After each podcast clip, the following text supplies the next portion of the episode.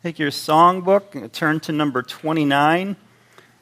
It's in the songbook, but it's actually a hymn. I'd like to take a moment to say something about this. The hymn's author, James Montgomery Boice, was born July 7, 1938, near Pittsburgh, Pennsylvania.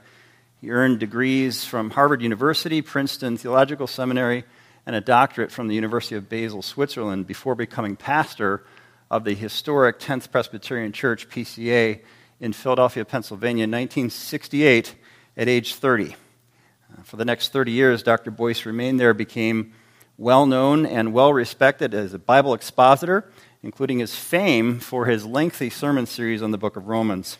He wrote more than 50 books and commentaries, including a four volume commentary on the book of Romans. His Bible Study Hour radio program was heard on the air around the country and around the world and can still be heard online.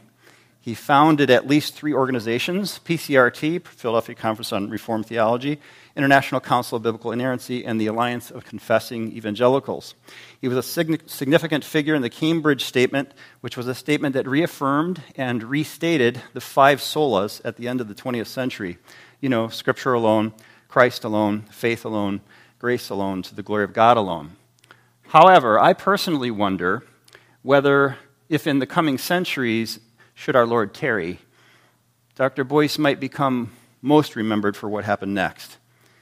After receiving a diagnosis of advanced stage liver cancer on Good Friday, the year 2000, Dr. Boice did something he had never done before, to my knowledge.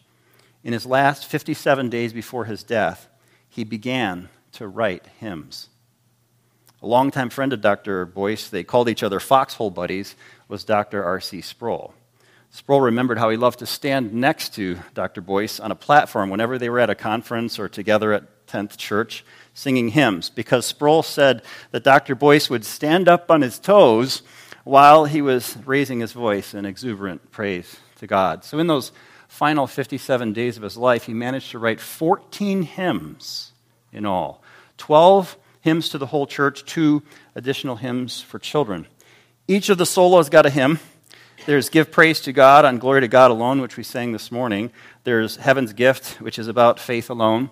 Alive in Christ, a hymn of grace alone. God's Amazing Word is, of course, Scripture alone.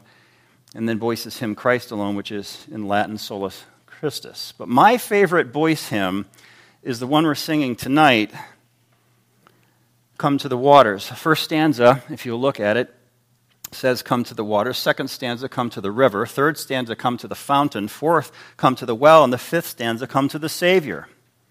It's a fifth stanza that combines those metaphors of waters, river, fountain, well, all made clear. All it points to Jesus Christ, our Savior, and his work on the cross. Shadow meets reality. I'm, I'm, tempted to say this in a very low, gravelly voice for those who are familiar with Dr. Boice Divine drama imagery, theology, and then the very fifth stanza adds invitation.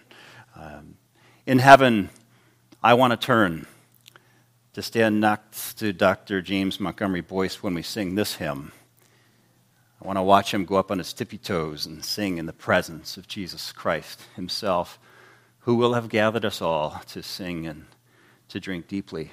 Listen to these last words and then sing it with me the last verse Come to the Savior, the God of salvation. God has provided an end to sin's strife.